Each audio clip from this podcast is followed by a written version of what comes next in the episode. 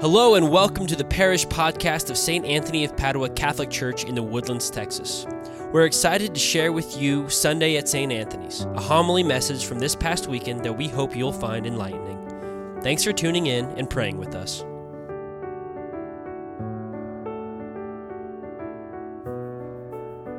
While the crowd was pressing in on Jesus and listening to the word of God, he was standing by the lake of Gennesaret he saw two boats there alongside the lake. The fishermen had disembarked and were washing their nets. Getting into one of the boats, the one belonging to Simon, he asked him to put out a short distance from the shore. Then he sat down and taught the crowds from the boat. After he had finished speaking, he said to Simon, Put out into deep water and lower your nets for a catch. Simon said in reply, Master, we have worked hard all night and have caught nothing, but at your command I will lower the nets. When they had done this, they caught a great number of fish, and their nets were tearing. They signaled to their partners in the other boat to come to help them they came and filled both boats, so that the boats were in danger of sinking. When Simon Peter saw this, he fell at the knees of Jesus and said, Depart from me, Lord, for I am a sinful man. For astonishment at the catch of fish they had made seized him and all those with him, and likewise James and John, the sons of Zebedee, who were partners of Simon. Jesus said to Simon, Do not be afraid. From now on, you will be catching men. When they brought their boats to the shore, they left everything and followed him. The Gospel of the Lord. In the early 1990s, I was living in Los Angeles, and I had been dating a young lady that I hoped to propose to in the not too distant future. When we got to the point where we were seriously talking about marriage, she says, Wait. Before we talk about marriage, we both need to consider the possibility of religious life. This was not the response I wanted to hear. And I was profoundly disappointed, but decided to do some investigating anyways. I visited several religious communities around the country, and there were two in particular that I visited one winter. The first was in the northwest of the United States. It was very beautiful and comfortable. It had the feel of a social club where men might come in from the hunt to a roaring fireplace to smoke cigars and drink whiskey.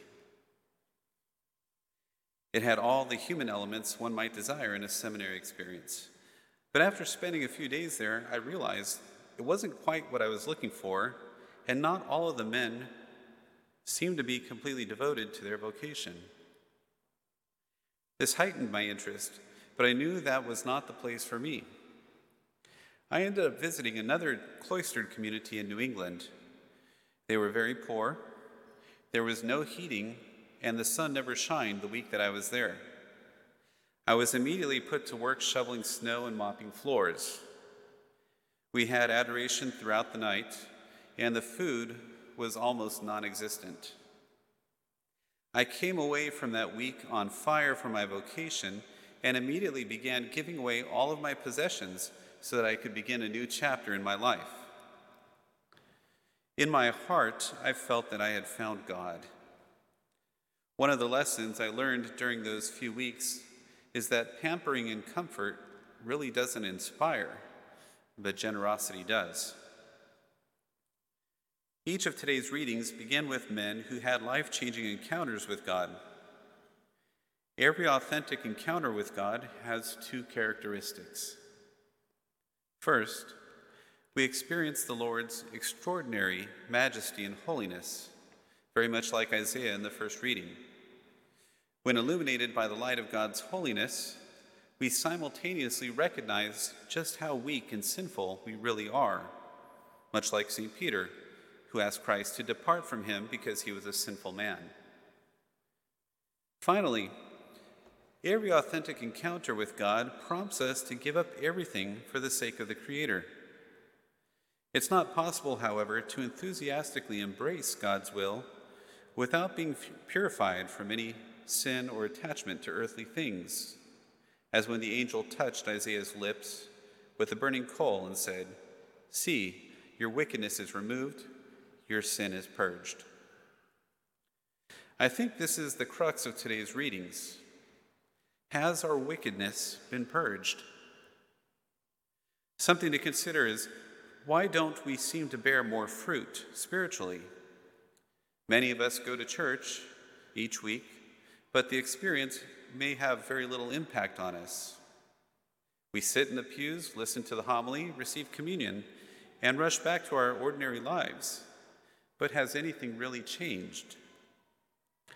Even though we look upon God Himself in the Eucharist, His majesty and power are hardly experienced sometimes. No thought of repentance may come to mind, and we may remain rather uninspired and stagnant. Like the Egyptian gods that have eyes but do not see, and ears but do not hear, noses but do not smell. It is possible to step into the presence of God and see nothing more than simple bread and wine. This begs the question Has our own wickedness been purged? We come here every week and we look upon God Himself. Yet, how many of us are moved to action in any manner? That wickedness could be actual sinful behaviors, but another possibility is that it is rather attachment to material goods and comforts that I am reluctant to give up. This is the opposite of purification but instead insulates us against the action of God's grace in our lives. We can't hear His call because there are too many material things calling our attention. As a deacon, I have to ask people frequently when was the last time you went to confession? And usually the answer is at least 10 or 15 years, sometimes more often. But if we don't feel the need to confess as Peter did, it is a sign that there is no true encounter with Christ. The heart of confession is understanding exactly who I am and where I stand with God. Something I find incredible about the first reading is that Isaiah jumped at the opportunity to serve the Lord without delay. He shouted out, Here I am, almost as if he was being overlooked and had to get God's attention.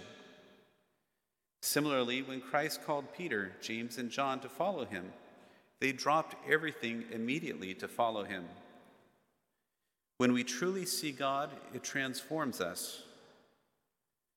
Peter begrudgingly allowed Jesus to preach from his boat, and look at how extraordinarily fruitful he became given minimal cooperation. God's grace wasn't hindered in the least by Peter's reluctance or sinfulness. Oftentimes in life, it seems like Christ asks us for more than we are capable of giving. And sometimes that's true. But the only reason why he is able to ask for more than we are able to give is because he makes up the difference.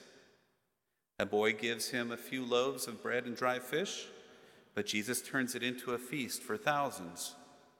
One young man accepts the call to the priesthood, and countless numbers are saved.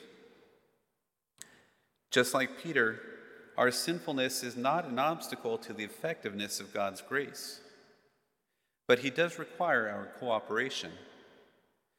Jesus was able to work many great miracles through Peter, and yet we can be sure he was a sinner up until his final breath. Christ just needs our collaboration. In your name I will cast out the nets. The magnitude of Christ's miracle is far greater than anything the apostles expected. There is an opportunity for all of us here to go out into the deep water, as Christ put it, and lower the nets for a catch. It wasn't enough for Jesus to send Peter a large catch. As a sign of his blessings, the catch was so huge it nearly sank the boats. Finally, it is important to remember that because of baptism, all of us are called to serve the church in one manner or another. For the young men and women who may be thinking about a vocation, I would suggest that you take a chance and see what God has planned for you. You will never regret being generous with God. For those of us who have already found our vocations, it is still important to consider in what ways we are called to serve the church perhaps through teaching CCE or becoming a sponsor couple for the marriage ministry. Very soon, the DSF campaign will begin, and this would be another important campaign to consider supporting if you're able, even if it's only $5. Even the smallest contribution can be multiplied by Christ. St. Anthony of Padua.